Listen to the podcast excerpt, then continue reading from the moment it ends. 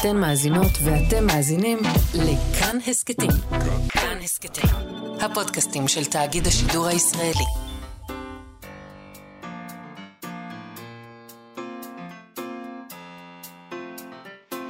מה שכרוך עם יובל אביבי יעשה לה.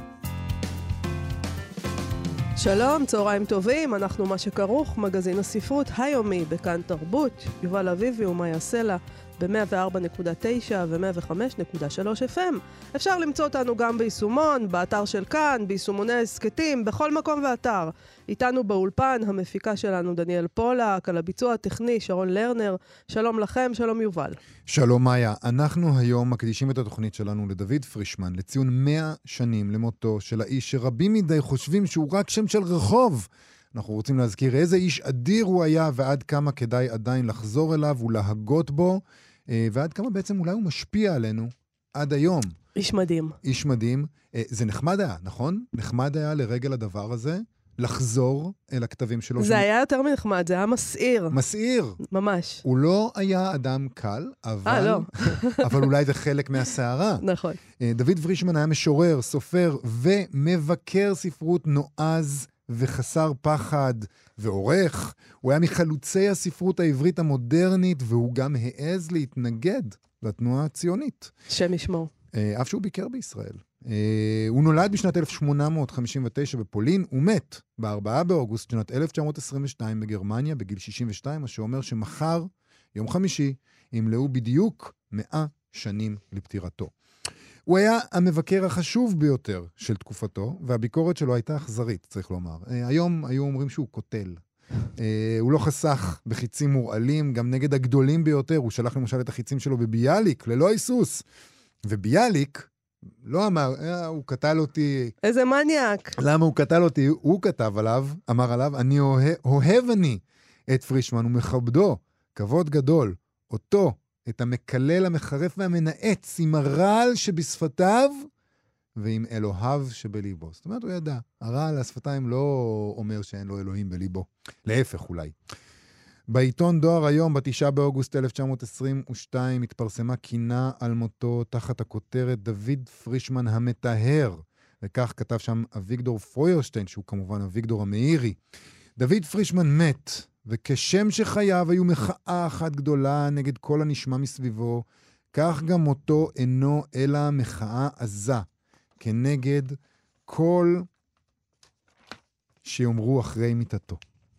מעטים יהיו כאלה שיש להם הזכות להגיד מילה יפה אחרי דוד פרישמן, שהיופי הטהור היה כל תוכן חייו ופעולותיו. ולשווא יבואו מי שהם מסופרינו הצעירים לגבב שקרים על גבי קברו. שתי עיניו המתות של פרישמן תחדורנה אליהם מתוך קברו לתבוע מהם את עלבון ספרותנו באותה תביעה עצמה, אה, שלפני 40 שנה. לא פרישמן מת, אלא ספרותנו חיה במוות מדומה שרק ספריו של פרישמן יכולים ועלולים להאיר אותה משנתה. וכל המקונן באמת, ובתום לב, על מות פרישמן עליו להרים את התוהו ובוהו שלו עלי דגל שחור ולסדר תהלוכת אבל כאחת ברחוב ספרותנו הצעירה. אה, דברים אה, קשים, תשמע. לגמרי.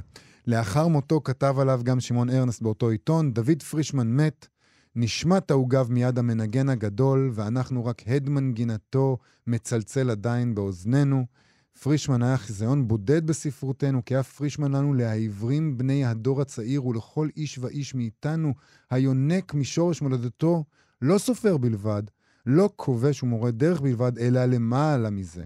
חיזיון גדול ויקר.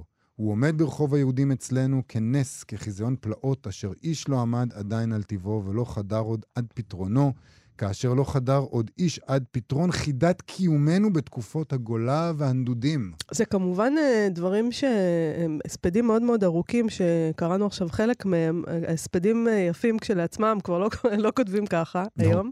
אה, דוד פרישמן היה גם מחשובי האורחים, הוא ערך את כתב העת החשוב והמשפיע של דורו, התקופה, וגם את כתב העת הדור. הוא גם היה מתרגם uh, חשוב, ותרגם כמה מגדולי הכותבים, למשל את ניטשה, בודלר, איבסן, שייקספיר, וכמובן סופר ומשורר, uh, שכתב למשל את השיר "לא אלך עמהם", שמדגים לא רק את כתיבתו, אלא גם באיזשהו אופן את הבדידות, בדידות מרצון אולי, ואת הזעם הנהדר שלו, את הדבר הזה ש... אולי אפשר לקרוא לו, אני לא רוצה אה, להצטרף למועדון שמקבל אנשים כמוני. אה, והוא כותב, אני, אני רק אקרא כמה בתים, לא את הכל. לא אלך עמם, לא אלך, דרכיהם לא דרכיי. אונסו לא אוכל, להגם וניבם, ושיחם ושיגם, וסבו לא אוכל, אורחם וריבם, וכל הגיגם, נביאיהם לא נביאי, מלאכיהם לא מלאכי. ולגוע לי מחשבות, מחשבות, ומוחות אינם, ולתועבה לי רגשות, רגשות. ואין לבבות, ולזרה לי התלהבות שאין בה אש להבות, לא אוכל, ראי, לא אוכל שתות מימיהם, יינם. קטנים שטרם תדע אי בם החל או אי חדול, ואני, גמדים, אשנא, אם עושים כענקים. ואמאס מבעירי קש, ואומרים, הנה ברקים. ואבזה היורקים רוק וקוראים ים הגדול, תאבתי ליליפוטים מתמודדים כמו גיגנטים, ומרעישים רום שמיים בעמקי מחילות עפר. איש איש בביצה ירעיש את זרתו אשר חפר, ואני ידעתים כולם, אני, אני תיקנתים. טוב. תשמע. הוא כתב שירה כמו שהוא כתב על ספרות. זאת אומרת, זה לא שהוא אמר... זה אותו אחד. נרגיע, כן. נרגיע באחד מהם. הנה מה שהוא כתב על הספרות העברית במכתב לידידה שמופיע, כמו כל כתביו, חינם אין כסף, בפרויקט בן יהודה, וככה הוא כותב: דמי עורקיי סוערים בי, וגידי בשרי יסורגו ויעוותו, ואון ועוצמה ימלאו כל בתי נפשי וכל קרבי בי תרועת מלחמה. טוב, כבר, אה, מי, מי, איזה מבקר... ככה בול אני מרגישה. כן, אני קורא ספר, אני יושב לכתוב ביקורת, ואני אומר, כל קרבה... תרועת מלחמה. כן, ממש. אכן נפלא הדבר, כי המנוחה והדממה אשר מסביב לי, הן הן אשר עוררוני הפעם למלחמה. ואני למלחמה, כי הדברים אשר לי לספר באוזנייך היום, הם דברים על אודות ספרותנו העברייה. מדוע תתני בשחוק קולך לשם המילה ספרות? הן גם אני אשחק כמוך, ידידתי, הן כמוך, גם אני אבין ערך ספרות שכזאת. ידעתי, לו גם יהיה המבקר בעל לב טוב ואיש חנון כאלוהים, ולו גם יעמוד מליץ טוב להפוך בזכות הספרות כאברהם אבינו, גם אז יהיה משפט הספרות כסדום ועמורה. מה, אתה אומר, גם מבקר מנסה להיות טוב ונחמד וסבבה. המבקר יכול להיות טוב, אבל הבעיה היא שהספרות לא טובה, לפעמים. אני חושבת שלזה הוא מתכוון, כן? כן. Uh, עוד תזכרי, הוא שואל, ידידתי, את המראה בהיות אברהם עומד לפני אלוהים ומבקש מלפניו רחמים על סדום ועמורה? אולי יש 50 צדיקים בתוך הספרות? אם אמצא 50 צדיקים ונסעתי לכל הספרות בעבורם. אולי יחסרון חמישה מן החמישים? לא אשחית אם אמצא שם 45. אולי ימצאון שם 40? לא אעשה בעבור ה-40. אולי 30? אולי 20? אולי עשרה. או, אלי, אלי, הן אין לך אף אחד. בספרותנו היפה אין גם סופר אחד אשר נוכל להגיד אליו כי הוא זה, ואשר נוכל לשאת בעבורו לכל הספרות. לו גם היינו כאלוהים יודעי טוב וחנינה. את כל הדברים האלה אנוכי יודע כמוך, ידידתי, ורק בעל ביטחון ובעל תקווה אנוכי לימים הבאים. לכן אין אנחנו בני חורין להיבטל מן העבודה כליל, אולי נוכל להיטיב ברב או במעט. יפה. איש את נהדר. את מבינה אבל שהוא כותב את זה על 1922, זו התקופה שאליה אנחנו אומרים, אך, אם היה... אך, ברנר. עוד לפני 1922 כמובן. נכון, נכון. 1922 הוא, הוא כבר, כבר מת. מת. אבל הוא כותב את זה על התקופה שבה אנחנו אומרים, וואו, איזה תקופת איזה התחייה, תחייה. נכון. אז אנחנו נדבר היום uh, עם שני אנשים על דמותו הסוערת של דוד פרישמן. נדבר עם המשורר, הסופר, המתרגם, המבקר, ועורך כתב העת ח"כ, יהודה ויזן, על פרישמן שלו. נדמה שוויזן, uh, יובל, בהחלט uh, רואה בפרישמן מודל. אחר כך נדבר עם הסופרת וחוקרת הספרות, דוקטור לילך נתנאל, על דמותו של האיש הזה, פרישמן, אחד האנשים החשובים ביותר בבניית המערכת הספרותית של הספרות העברית החדשה. נשאל מי הוא היה, מה הוא חשב, איך הוא השפיע, ולמה הוא כל כך כעס.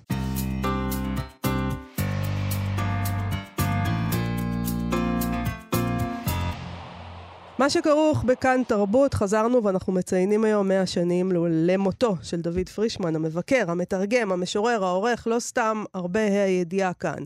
בכרך א' של כתב העת חק אה, סימן עורכו ומייסדו יהודה ויזן את הכיוון אליו הוא הולך. המילים הראשונות שם בכרך א' של כתב העת הם מילים של פרישמן. בפתח הדבר, קודם כל מצוטט פרישמן בדברים שכתב הוא כעורך כתב העת הדור, כרך א' של הדור, שנת 1900, ופרישמן מסביר שם מה הוא מנסה וינסה לעשות בכתב העת הזה, ולמי כל זה מיועד, למען מי אנחנו עמלים. והוא כותב, מתי חסר לעמנו דבר כמו זה? מתי הרגיש בחסרונו? הוא מתכוון כמובן לחסרונו של כתב עת לספרות מסוג זה. למה זה נשלה את נפשנו? העם לא מנע מעולם בין מחסוריו את המחסור הזה. יותר טוב, כמדומה לנו, יותר נכון על האמת, יהיה אם נאמר, את מכתב העטי החדש הזה, אנחנו באים להוציא מפני שאין חסרונו מורגש. אלא שאנחנו מקווים כי על ידי כך יזדכך הטעם ויגדל החפץ ויתפתח הצורך עד שלבסוף ידע העם וירגיש את נחיצותו. נדמה לי שבדברים האלה סימן המשורר, הסופר, המתרגם והעורך של דחק, יהודה ויזן, את האדם שאליו הוא נושא עיניים, ואת הידיעה שלו גם, כשלעצמו, שאף אחד לא מחכה לכתב העת הזה, או לכתב עת אחר, ועדיין, אולי יתפתחו, אולי הם יתפתחו וירגישו בנחיצותו, אה, אבל הוא גם אה, סימן באיזשהו אופן אה, את המזג הפרישמני כרצוי לו. שלום, יהודה ויזן. שלום, שלום. בדיוק, המילה מזג, אני חושב שהיא המילה הכי נכונה או הכי רלוונטית בנוגע לפרישמן. אה, לפני התוכנית אה, אמרתי שאדבר על פרישמן המבקר. כן. ופרישמן הוא, הוא בדיוק, הוא המודל הזה שקשה מאוד לעשות הפרדה בין פרישמן המבקר, פרישמן העורך, פרישמן המתרגם, אפילו פרישמן המבקר והמשורר והמספר. כן. העמדה הזו, קודם כל המודל של דחק הוא באמת כתב העת של פרישמן התקופה. התקופה, נכון. שזה כתב עת אה, גדול, כלומר שמן, שמתעסק בהמון נושאים, בהמון נושאים, זה יכול להיות אה, הגות ויהדות ושירה, כלומר, באמת עסוק בבניית התשתית, התשתית שנחוצה בכלל כדי לקיים ספרות, אפשר למצוא שם תרגומים של קולריש, זה קולריש, קולריג', זה, זה שם עם שין בסוף. אה, המון דברים מדהימים שהופכו לראשונה אצל פרישמן. אפשר לראות גם את האופן שבו הוא, הוא פועל, אה, נאמר בשעתו, בסוף המאה ה-19 יצא בגרמניה הספר של מקס נורדו, התנוונות. כן. ושם הוא תוקף את בודלר, ואת ניטשה, ואת איבסן, ואת אוסקר ויילד, ופרישמן קורא את הספר הזה, והתגובה שלו זה פשוט לתרגם לעברית את ניטשה, את בודלר, את אוסקר וייל. כלומר, העשייה של פרישמן היא לא רק ביקורתית אה, במובן היבש. הביקורת שלו מובילה גם למעשים, מובילה לעשייה שאמורה להתגלם בספרות עצמה. אתה דיברת על המילה מזג, ואני חושב שאני רוצה רגע להתעכב על העניין הזה ולשאול כן. uh, האם אפשר אחרת? זאת אומרת, אתה אומר את זה, מה קורה בעצם? הוא קורא איזשהו אפשר ספר... אפשר אחרת, זה פשוט לא טוב. אז, ו... אז הוא קורא משהו, והוא כל כך כועס, כי זה פוגע בנימי נפשו, שהדברים האלה בכלל רואים דפוס, והוא אומר, חייבים לעשות את זה אחרת. אז קודם כל נכתוב מאמר. שישפוך את הדם של הדבר הזה על הרצפה של הספרייה, ואחר כך נתרגם משהו ש... שהוא יותר טוב. האזנתי כשהקראת קטעים מתוך אה, מכתבים על דבר הספרות. כן. רציתי להתפרץ לשידור ולהגיד, די עם האלימות הזו ב-2022, מה זה המיזוגניה?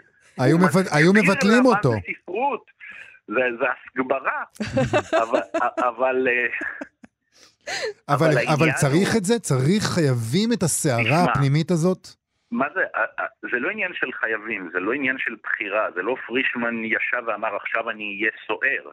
להפך, זה חיבור אמיתי למה שנעשה. זה באחד השירים שלו, ב... לא, לא אלך עמהם. אה, אז הוא אומר, תועבה לי רגשות, רגשות ואין לבבות, לגוע לי מחשבות, מחשבות ומוחות אינם. כלומר, אתה חייב שתהיה בספרות, רגשות בלי לבבות. אני חושב שזו הגדרה יפה של, של הספרות שלנו היום. זה...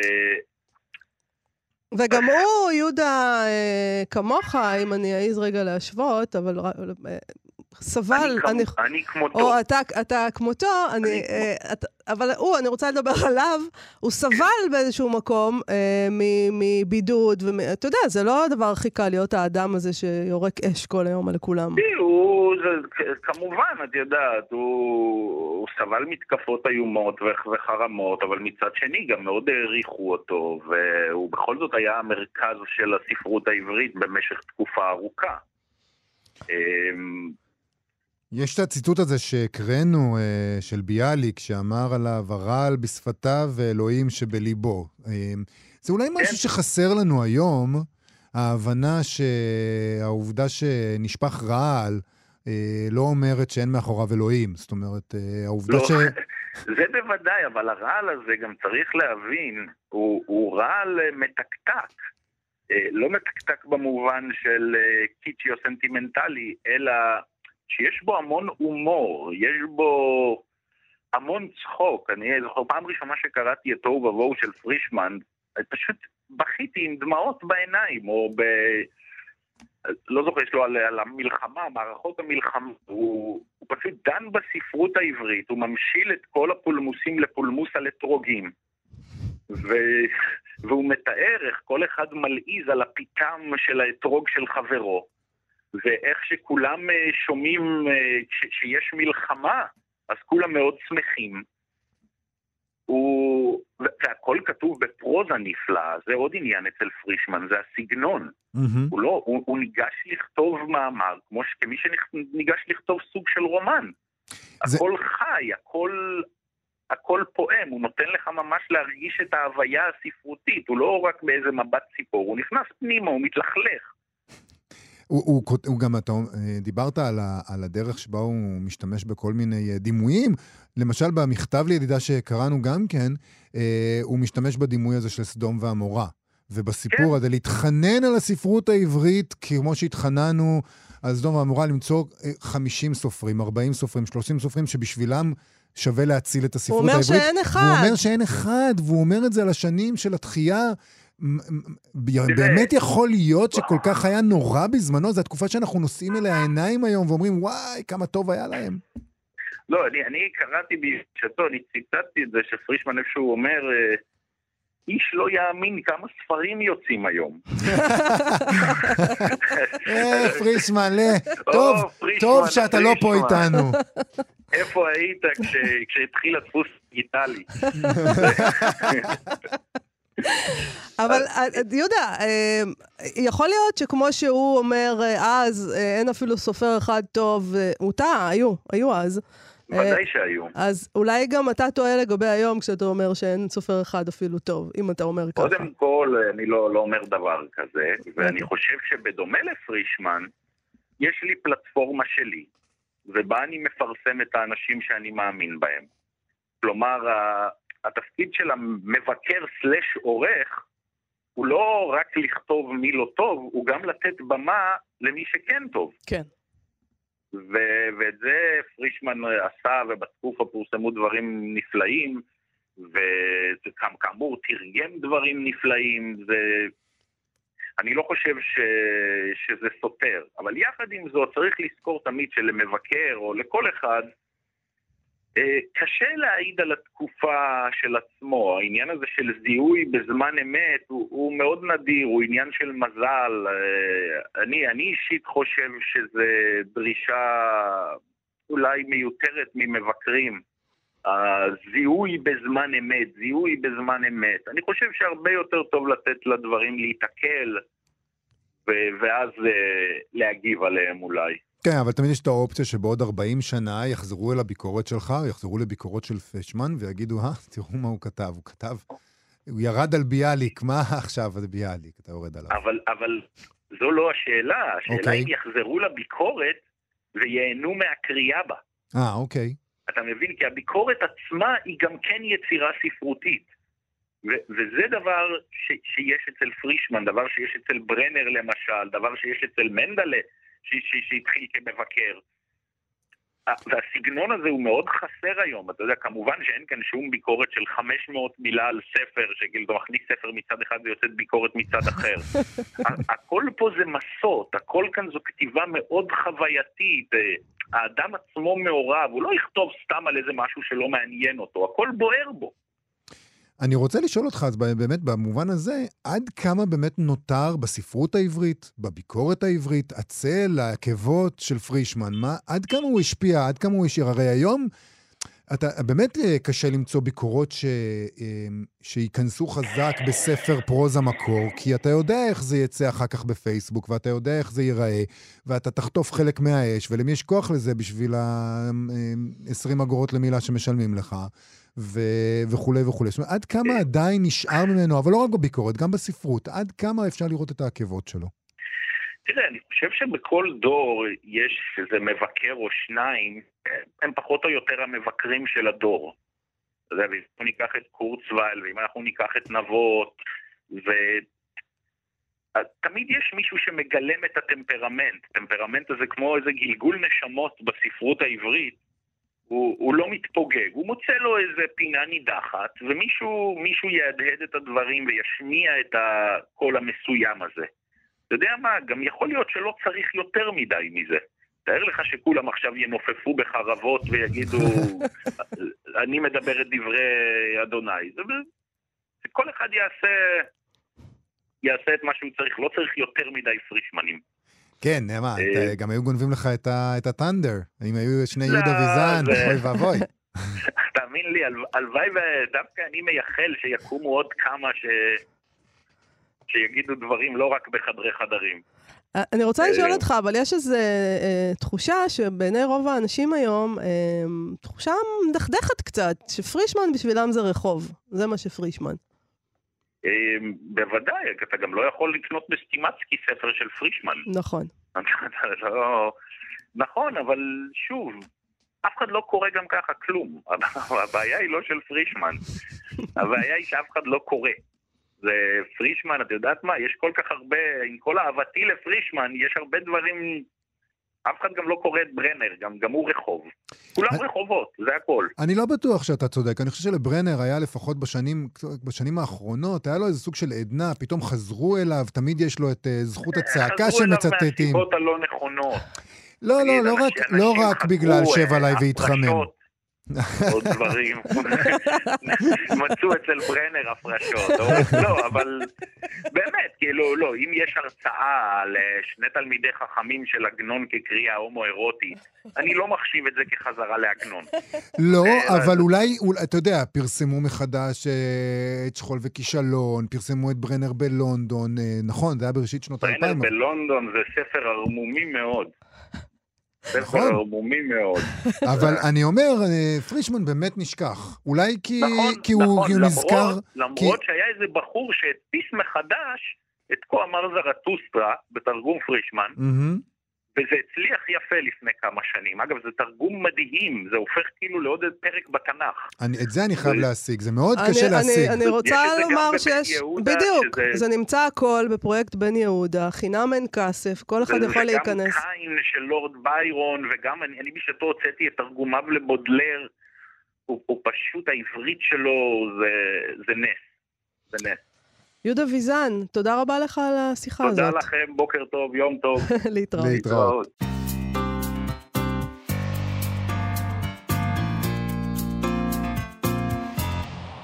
מה שכרוך בכאן תרבות, חזרנו, אנחנו מציינים היום 100 שנים למותו של דוד פרישמן, המשורר, הסופר, העורך ומבקר החד קטער, לפעמים הוא חתך.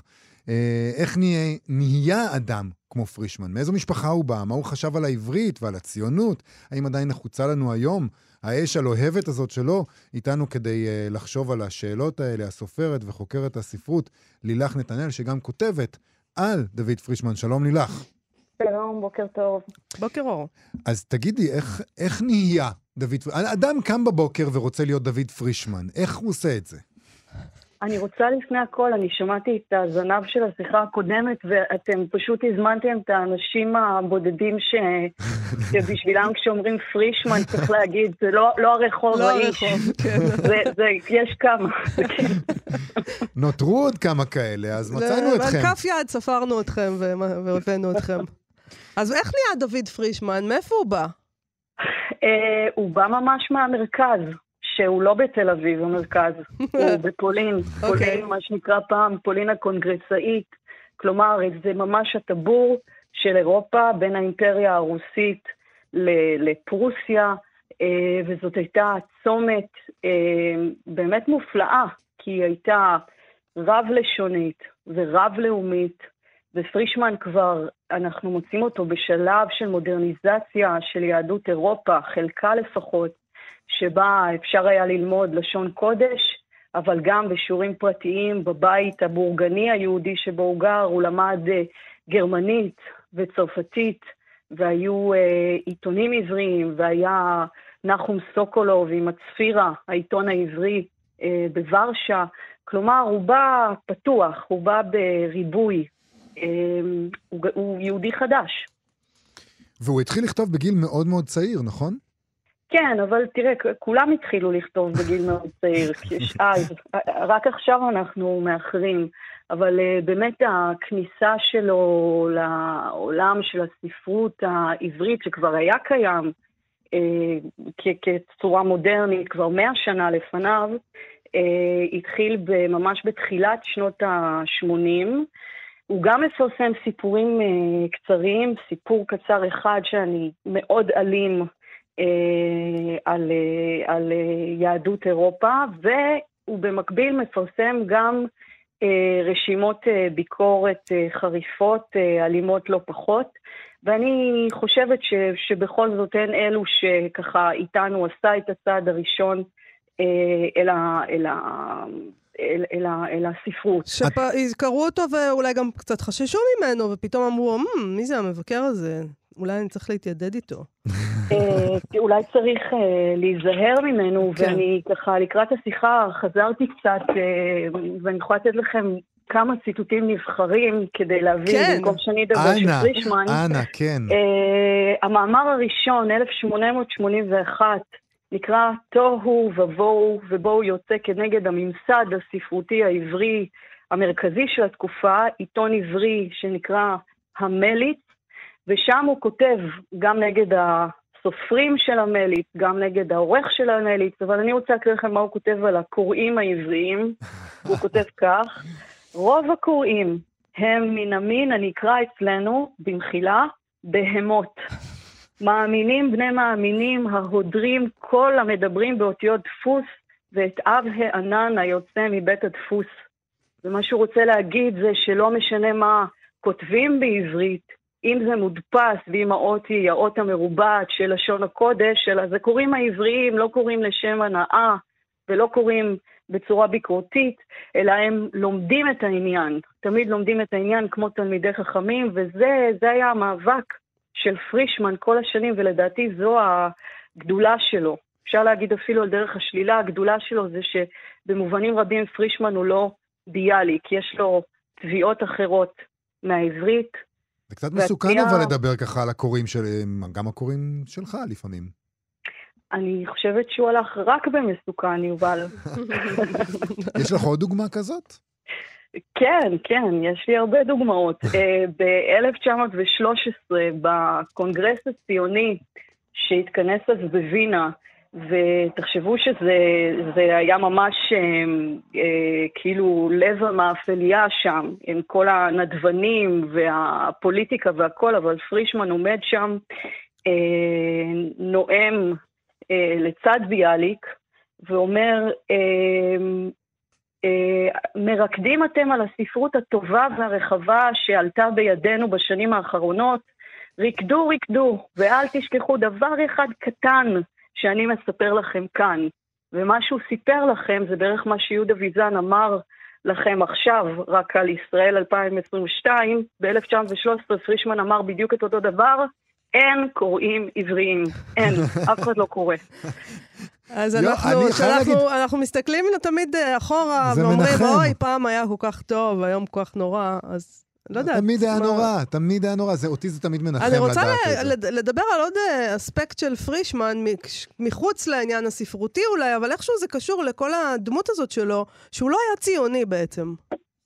כן, כן, הוא לא היה ציוני. אמ, מה שצריך להבין גם שהוא לא היה אנטי-ציוני, וזה זה, זה עניין חשוב, שאומר בעצם שהציונות לא הייתה עמדה משמעותית בעולמו, ולכן הוא גם לא אה, יצא נגדה אה, בכל הכוח והיה לו, אה, והוא גם לא חיבב אותה.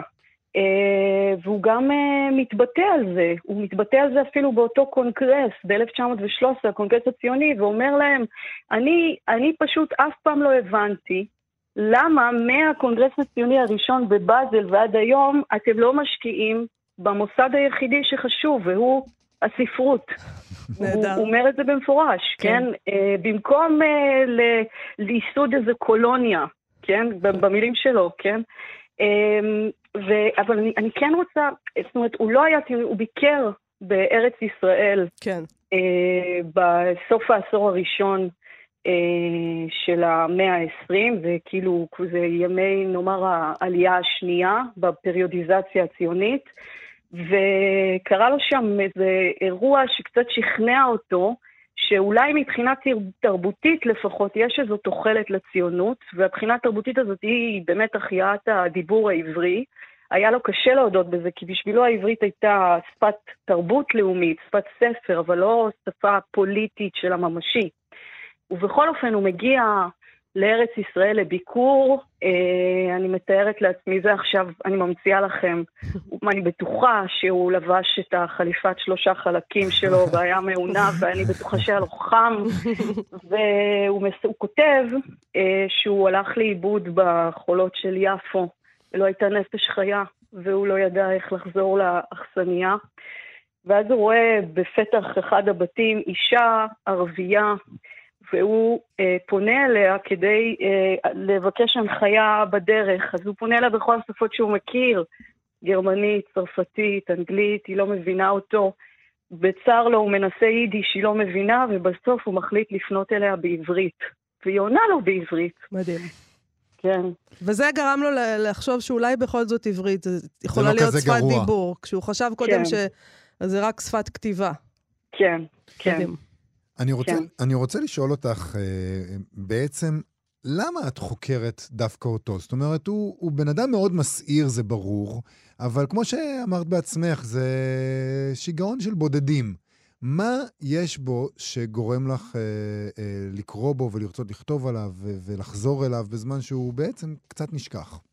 כן, אז אני, אני לא מתרשמת מהאלימות שלו. בכלל זה לא מרשים אותי. הגובה הלהבות שלו, אני, אני מוותרת לו על זה. מה שכן מרשים אותי אצלו זה שני דברים. אחד, זה באמת העמדה הפוליטית הזו, אה, שאני רוצה בה גם היום בשבילנו, שהעברית הישראלית, העברית של המשטר, של הגבולות, של הריבונות, כלומר העברית של שפת הכוח, שעכשיו אנחנו מדברים בה, כן. היא לא חזות הכל, היא לא כל העברית. כלומר, עבריות, עבריויות בלשון רבים, יכולות להתקיים עדיין והתקיימו בזמן של פרישמן על דרך של אה, ריבוי, גם כשפת פליטות, לא רק כשפת ריבונות, וזה זה חשוב לי מהבחינה הפוליטית, אה, שהוא מזכיר את זה.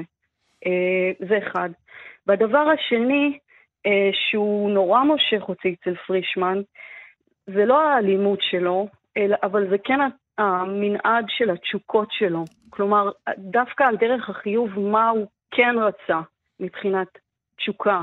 ומה שהוא רצה זה להילחם או להיאבק על מה שכן אפשר להגיד בעברית, על להגיד בעברית מה יפה ומה מכוער, מה מושך ומה, ומה דוחה. כלומר, כל המנעד הרגשי הזה שהוא רצה להכניס אל העברית, שזה דרך תרגום, אה, הזכרתם את התרגומים של אה, בודלר, של ניטשה, אבל גם של אה, אגדות אנדרסן. נכון. ו- ומה שהאיש הזה רצה, בסך הכל, והסך הכל הזה הוא, הוא באמת הכל, זה, הוא קורא לזה טל של תחייה, רוך, אה, נעימות, אה, משהו שהוא כמו הדבר הגדול ביותר שהספרות יכולה לתת, משהו שהוא כמו חניכה רגשית. אה, וזה זה, זה המקום שלי עם, עם פרישמן. עכשיו, אנחנו מציינים 100 שנים למותו, זאת אומרת, הספרות העברית עשתה דרך מאז. האם מישהו פה אימץ את המודל הזה, שאת עכשיו מדברת, שאת כמהה אל הדבר הזה, אבל בעצם הוא לא אומץ, המודל הזה של פרישמן. המודל של, ה, של, ה, של, ה, של העברית כריבוי, או... כן, או והטל, וה, והרגש הזה, זה, זה לא הלך לשם. אה, אני לא, אני לא בטוחה, מאיה. אני חושבת שאם את מסתכלת למשל על עבודת התרגום לעברית, היום, כן. היא, היא ממשיכה מאוד יפה, אפילו מתפתחת, העברית של התרגום מתפתחת הייתי אומרת אפילו יותר, ביותר עצימות מאשר המקור. אה, אנחנו רואים את זה, ב, תראו כמה כותרים בשנה מתורגמים, נכון. מתפרסמים, ואיזה, ואיזה עושר, זו, זו מסורת עברית ותיקה, שהנה היא התגלגלה והיא, והיא נמשכת פה. אבל היא מאוד אה. מסוכנת, כי הציבור אה, הקוראים, אם יש כזה, לא כל כך מתעניין בספרות מקור, אני בטוח שפרישמן היה לו מה לומר גם על זה. לא, אולי הוא היה חושב שהם צודקים, שהם, צודקים? שהם לא מתעניינים. מה, מה הוא היה חושב על הספרות העברית העכשווית, לפי דעתך? זו שאלה נורא טובה, ואני נורא שמחה שהוא לא כאן. אני חושבת שהדבר האחרון שאנחנו צריכים זה עוד פרישמנים. יש. יש בהחלט, אבל לא הרבה. כן. כן. נכון. למה, אנחנו לא. למה אנחנו לא צריכים עוד פרישמנים? כי... המחשבה של הספרות, כאילו זה מרחב מוגבל, שיש מקום רק למסדר אחד, וגם את המסדר הזה צריך להגיד מי יותר גדול ממי. אמ, אמ, מחשבה שלא יכולה להתקיים יותר. אנחנו עובדים היום בפני שטח הרבה יותר אה, רחבים, במישור הרבה יותר גדול. אף אחד לא צריך לטפס אל הפסגה של ההר. אה, וכל המודל הזה שפרישמן מייצג, ובכלל הביקורת העברית לדורותיה, אה, גם העברית הישראלית, אה, לדעתי צריך לזוז ולפנות את מקומו לסוג של אין סוף. אז, אני, אז אני, אני בטוחה שאם פרישמן היה כאן, אז הוא היה מכתיר ומסלק, מעלה ומוריד. המחווה הזאת, לא, לא צריך אותה יותר, אין, אין שום צורך. זו לא הסיבה שהספרות תחיה או לא תחיה, אם אנחנו נכתיר או נוריד מישהו. אמ, אז, אז במובן הזה אני, אני, אני, אני לא כל כך הייתי רוצה לשמוע מה שיש לפרישמן להגיד.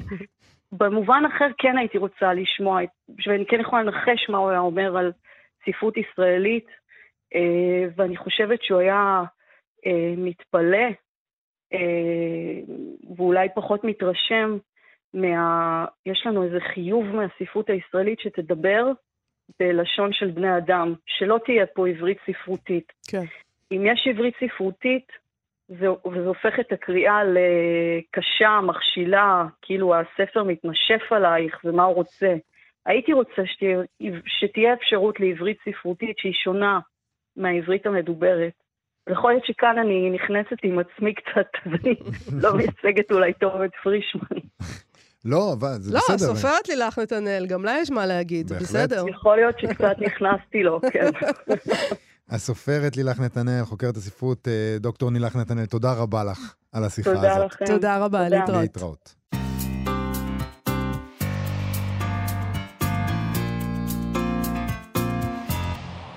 מה שכרוך בכאן תרבות, אנחנו בתוכנית מיוחדת שבה אנחנו מציינים 100 שנים לפטירתו של אחד מענקי הספרות העברית, דוד פרישמן, גבר עז ונועז.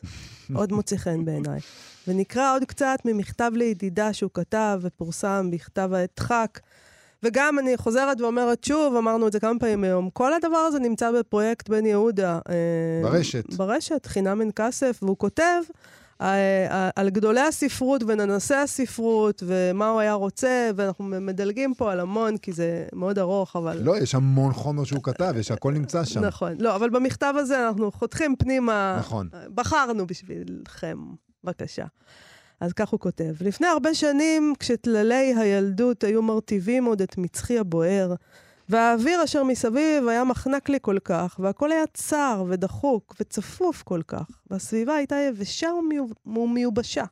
ומסעות הנפש היו גדולות ונפלאות, והתמימות הייתה רבה וגדולה, והאמונה בעתידות הבאים הייתה חזקה ועצומה.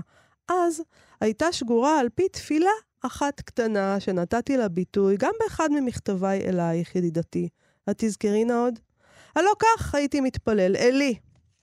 אלוהי אורי ושירי, חמול נא על עמך הכבד הזה, והסר ממנו במעט את הרוח היבשה הזאת. תן נא בליבו מעט רוח של ליריות, של רוך ועדנה, של הגות וחלומות. יהיו נא גם לו מעט, גם לו, מעט משוררים בעלי שירי דמיון והשתפכות נפש. יהיו נא גם לו מעט שירים ליריים, שירי אהבה, שירי נוער, שירי חיים, שהם יהיו, כן, סידור תפילה מודרני, או כעין מחזור לכל השנה בשביל בני הנעורים, אשר מתוכם יתפללו את תפילותיהם, ויבכו את דמעותיהם בשעה שליבם יכבד עליהם, ואשר על פיהם ישפכו את שיחם כל נערינו ונערותינו, וכל בחורינו ובתולותינו, בכל עת אשר יצר להם בנשמתם, ובכל רגע אשר המון ליבם יגבר עליהם, ונפשם עליהם תתעטף מרוב תשוקה לדמעות אחדות. את תזכרי. ועוד תפילה אחת קצרה הייתה לי בימים ההם. אלי, אלוהי אורי ושמשי, וגם מעט ביקורת, אל נא תשכח לתת להם בליבם. יהיינה להם מעט רוח בוחנת, מעט שכל זך, ומעט טעם טוב, למען אשר יבררו ויצרפו ויבקרו את כל דבר אשר יושם לפניהם. יקומו נא גם להם מבקרים סופרים אחדים, אשר יורו אותם מעט, ואשר יחנכו אותם מעט, ואשר יהיו להם לעמודי אשר ללכת לפניהם, ולהנחותם במדבר הגדול והנורא הזה, אשר יקרא לו ספרות. המדבר הגדול והנורא הזה. טוב, אם uh, חשבתם שהוא מרוצה מריבוי המשוררים והמבקרים, לא. ככה הוא כותב. או לאותה הטעות שטעיתי אז. תפילתי כי הנראה, כפי הנראה הייתה חטופה קצת יותר מדי, ולפיכך שכחתי בה את העיקר. שכחתי, למשל, להוסיף את הדבר הקטן הזה. כי אותם המשוררים הליריים ואותם המבקרים הסופרים שאליהם אני מתפלל בלב קרוע, יהיו אגב גם אנשים בעלי כישרון, ולא יהיו רק מפטפטים ומרבים להג. את הדבר הקטן הזה שכחתי. ולפיכך, כשכבר נעשו לנו כל אותם הניסים הרבים והגדולים שאליהם התפללתי כל כך, כבר יש לנו, ברוך השם, משוררים ומבקרים קצת יותר משערבתי את ליבי לקוות אליהם, אפילו בחלום, אל נא תשתהי יקירתי אם תשמעיני, אם תשמעיני, מתפלל אתה תפילה, להפך. ריבונו של עולם, אפשר שיהיה רצון מלפניך לשמוע על תחינתי החדשה. עשה נא עמי ועם עמך האומלל ועם ספרותו האומללה הניסים רק עוד הפעם אחת הזאת. הסר ממנו רק את הנגע הזה, את המון המשוררים והמבקרים האלה. רק אל נא יהיו לנו משוררים ומבקרים רבים כל כך. כי הנה שגיתי מאוד, אדוני, שגיתי בהיותי נחפז. שכחתי כי כל אותם הפטפטנים הנמצאים תמיד בקרב אומה הגונה במספר הגון וידוע, ואשר היו לזרע ולגועל נורא כל כך מאודי, הם הם בעצמם יהיו אלה אשר ייקחו להם לתוך רשותם ואל תחת שלטונם את המלאכה החדשה הזאת, את עסקי הלב ואת עסקי המוח. והם הם ישירו לנו את מספר השירים ויכתבו לנו את מספר מאמרי הביקורת הדרושים כל כך לצורכי אומה הגונה. מה שכן, זה יפה שפרישמן חושב לעצמו שאלוהים פשוט נענה לתפילותיו, אז הוא נענה לתפילותיו כאן, ואז הוא אומר, אוי, לא, התפללתי לא נכון, בוא נתפלל עוד פעם. אם הוא ביקש לעצמו, ביקש מאלוהים, שיפחית את מספר המשוררים ואת מספר המבקרים, אז באמת, טוב שהוא לא הגיע לשנת 2022, שבה כל פייסבוק מבקרים, כל פייס, לא, פייסבוק לא, לא, לא. משוררים. דווקא בזה התפיל... תפילתו נענתה, אין היום מבקרים. אה. זאת האמת. מבק- בפייסבוק יש אה, אנשים אה, חנפים, שכל אחד אומר לשני כמה הוא מקסים, אה, אין ביקורת, אז בזה אין, אין, אין שום בעיה. הביקורת מתה. אמ, משוררים יש לרוב, בהחלט. אה, אלוהים עסוק גם, יש לו עוד כמה תעסוקות אה, כנראה הוא חוץ מזה. לא התחשב בתפילה האחרונה הזאת. דוד פרישמן זה פשוט אה, אחד הגברים המשגעים שהיו אי פעם באומה הזאת, וזה זמננו לסיים עם הדבר הזה. תודה רבה לדניאל פולק ולשרון לרנר שעשו איתנו את התוכנית. תודה גם לדני הכט שסייע לנו עם התוכנית הזאת. בואו לבקר בעמוד הפייסבוק שלנו ובעמוד הפייסבוק של כאן תרבות, ומחר אנחנו משדרים את המיטב של השבוע החולף. להתראות. להתראות.